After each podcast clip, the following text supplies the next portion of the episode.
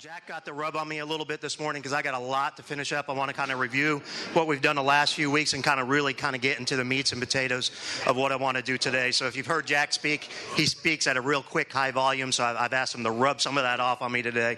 But guys, so today I, kind of took a little bit of time so uh, to just kind of put my thoughts in order. And this is kind of really how I work. If you come to my office, there's sticky notes everywhere. There's little notes here and there, and, and that's kind of how I vision strategy and kind of put some stuffs all around. Uh, Uh, I made some pictures because we have firemen in a group, and I just wanted to make sure that, that they were able to get it too. And so it's easier for you guys. No, uh, cops and firemen, you know, we love each other, guys.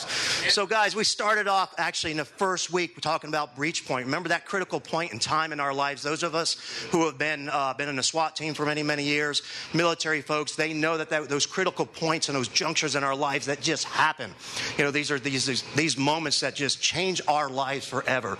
Sometimes we hear about what bad things happen to good people, but guys, when we really think about it, when we really delve into what's going on in our lives, more often than not, sin is a, is there's a result of what's going on here, right? And oftentimes God stops us in our tracks so we can stop and be still and evaluate what's going on in our lives. And I shared with you that's what happened to me in my life, right? I was always on one side of the door, crashing through that door. But one particular day, that day when I found out that my son was going to die and had a terminal illness, and for the next two and a half years, we will slowly watch him die. And the picture and the vision of watching somebody die is something you will never forget and something that changes your lives forever. And that's why I'm here today talking to you about that. Guys, we talked about no matter what your breach point is, right? We talked about, we related that to football. YAC is yards after contact. Sometimes in our life, we get hit and we've just got to keep going. We've got to lift our legs, we've got to grab our Bible, and we have just got to keep focusing forward and driving through. And we talked about that. As we moved into the next chapter for the next week, I brought to your attention that everything matters. It's, it's something that I've been hearing for 30 years of my life by a great friend of mine. Some of you guys know him in here, Tom Stroop. He's a retired SWAT commander, and Tom has been saying this for 30 years. So if you see him, say, man, Dave mentioned something that you've been saying for 30 years. Everything in our life matters, what we do. And if we look at our lives and what's going on in here, we have to have patience, right? Patience to get through some of these trials and these tribulations and what it is that we're going through. Last week, I also asked you if we can step outside the box. My box isn't really good right here. We can step outside the box. So we talked about that at the end of last week, hoping that we had done this. You know, if, if we're professing to be Christians and we're professing that Jesus is our Savior and that we want to go out and be fishers of men, we've got to take that step outside every once in a while. When we feel that, that edge, when we feel that push, when we feel that that little twitch. And I'm going to share with you some of my stories, how I feel um, that I've kind of learned that God's talking to me. And some of them may seem small, some of them may seem big, but everything matters in our lives. And then we also finished up with what does it cost us to be a Christian in this society? I talked to you about a good friend of mine who's a missionary in Morocco, right? What does it cost them? It costs them their family, their livelihood, their jobs, everything. They could be jailed and imprisoned if they profess Christ in their life. What does it really, really cost us here in the United States? So I asked you at the end of last week uh, are we really serious about our faith? And is it time for us to get serious about our faith? And so we're going to move into next and just so you know, this is my wife's handwriting, not mine. I did start. I did start with mine, but it was not very good.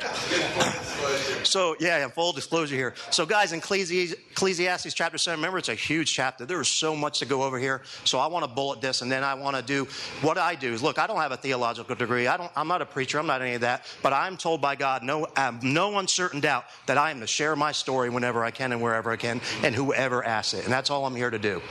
So as we finish up that final chapter, he tells us in days of prosperity, be joyful. In days of adversity, consider that God made these days also. Don't worry what others say about us. Man, I wish we can think that more. Do things in moderation and not to the extreme. Man, this is, this is a check off list for me right here, and I've got to watch this all the time. No doubt about it. Wisdom alone is not the answer. I modified this, guys, because you can read into this, and if you read down here, it talks about women, you, you, want, you almost can read into this saying women are just evil. I can't find an honest, righteous woman every single where. But I change this to looking for love in all the wrong places, right? In a country song. So about six months ago, when I started this, I was going to have a whole different theme, right? I like and I kind of grew up with country music. Country music, Ecclesiastes. it's the same thing, right? Right? You're going to lose your wife, you're going to lose your car, you're going to lose your dog, you're going to lose your mortgage. When all that's horrible, you're going to start drinking. When you start drinking, you're going to find friends in low places. You find friends in low places, you're going to hit rock bottom, finally, you're going to ask Jesus to take the wheel. Right? That's it. Country music. That's it right there. God made man upright. But we've sought out so many schemes, haven't we? Man, we have. So, I, I started with the very first day, giving you a really quick. Uh, Jesse brought up Colette, the author, the critic, you know, we're not quite. Did Solomon write it? Did he have somebody write it? Doesn't really matter, right? But this is this critic. This is this drill instructor for you military guys. Everybody remember him, right? This is our football coach, lacrosse coach, right here. I can see this is Dale right here, right? He's that guy you're going to go to for this. He's but he's just going to be straightforward, right? He's going to give you that answer. So I, I introduce this to you, right? My wisdom at first: life sucks, and then you die. Ecclesiastes. Right here. Right, but guys, right here in the middle, as Andy likes to say, that dash between the middle, between our birth and our death, is what matters. Guys, this is where we focus our lives, right here. Right? Because this, what we live right here, is going to determine what happens at the end. At the end of the day, we're going to end up in one or two places, guys. We get to pick where that's going to be. And if we center our life right here on what's important, we're going to make it to that side. But, guys, this cross is about Christ's redemption in our lives, isn't it? That's what this is all about. Because we haven't earned it, right? The fruits of this is what? Love, joy, peace, patience, kindness, goodness. We've heard this in Galatians. These are the fruits of what we get out if we live. And we get to we get to enjoy those things right here on earth, guys. And sometimes we miss those. One of my favorite verses is Hebrews 4:12.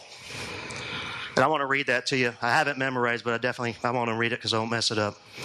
For the word of God is alive and active, sharper than any double-edged sword it penetrates even to dividing the soul and the spirit, joints and marrow. It judges the thoughts, and attitudes of our hearts. Man, when I read that and stop and really dissect each and every one of those sentences and those verses, it is just so powerful. Where are we supposed to return to when we're having problems? When we just can't figure it out? It's in here. You know, I sent a, a message to some guys the other day. 2016, uh, we spent 9.9 billion dollars in the self-help industry. You can get this free at any church that you go to. Guys, and how has this made a difference in my life? I want to tell you a couple different stories. One of them has to do, and I'll finish up with Luke, a chapter in Luke. So, guys, for probably a year and a half after my son's death, uh, my wife visited the gravesite every day. Every day. There wasn't a day that went by. And we finally, I'd say a year and a half, a little bit longer, I uh, probably pushed her into taking a job at the Attorney General's office. And she went to the job and she hated the job. And more importantly than that, she was just miserable. She didn't get to visit our son every single day. It just, so, I mean, I, I didn't know what to do. The only thing I knew to do is what? Is pray. Pray about, pray for peace and comfort and guidance for our family and, and guidance for my wife. And my wife woke up one morning. It was after a couple of weeks of prayer. on this. And I think mostly I was praying, we prayed together at night, but I was praying for her on the side. She woke up, and I wake up always first. She takes a time, I wake up, I can put shoes on and jog. She's like, I don't know how you do that. She wakes up, jumps up, writes something down on the side, and goes out into the living room where she goes and studies her Bible. And she came back, and what she wrote down was Luke 2 4 5. I had Ryan read, um, pull this up. Can you read Luke 2 4 5? 2 4 5. Yeah. Luke chapter 2, verses 4 to 5. Is that correct? Yeah. Yeah. So Joseph also went up from the town of Nazareth in Galilee to Judea, to Bethlehem, the town of David, because he belonged to the house and line of David. He went there to register with Mary, who was pledged to be married to him and was expecting a child. She looked at that and she said, What in the heck is that? So that can't be right. So she looked up Luke 24 5.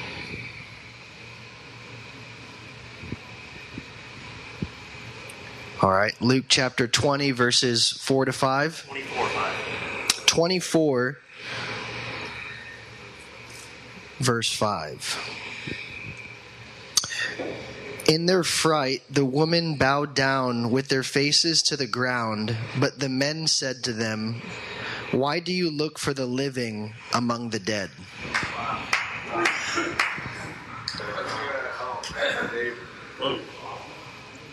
Jesus' resurrection, right? They come into the tomb. He's gone. They're looking for him. Two angels appear. They bow down their head. Why do you look for the living among the dead? Guys, I used to say that my son is not in my past, he's in my future, but let me tell you this he's in my present. Right? He's here today with me today. He's speaking through me today. Everything that he I do, the purpose that in my life, his purpose in life was to bring our family back to Christ where we were supposed to be. Wow. Wow. That's pretty powerful, isn't it? I would have never thought anything like this in my life could happen. But I can tell you so many examples of this. I'm going to tell you a little quick, Dave. I'm going to run a little bit later today uh, about my first boat. Andy and I have a boat now. So, guys, uh, I'd say almost two years ago, I'm going to be honest with you, right? Uh, my wife and I were decluttering our lives, so we got rid of everything that we didn't need in our lives.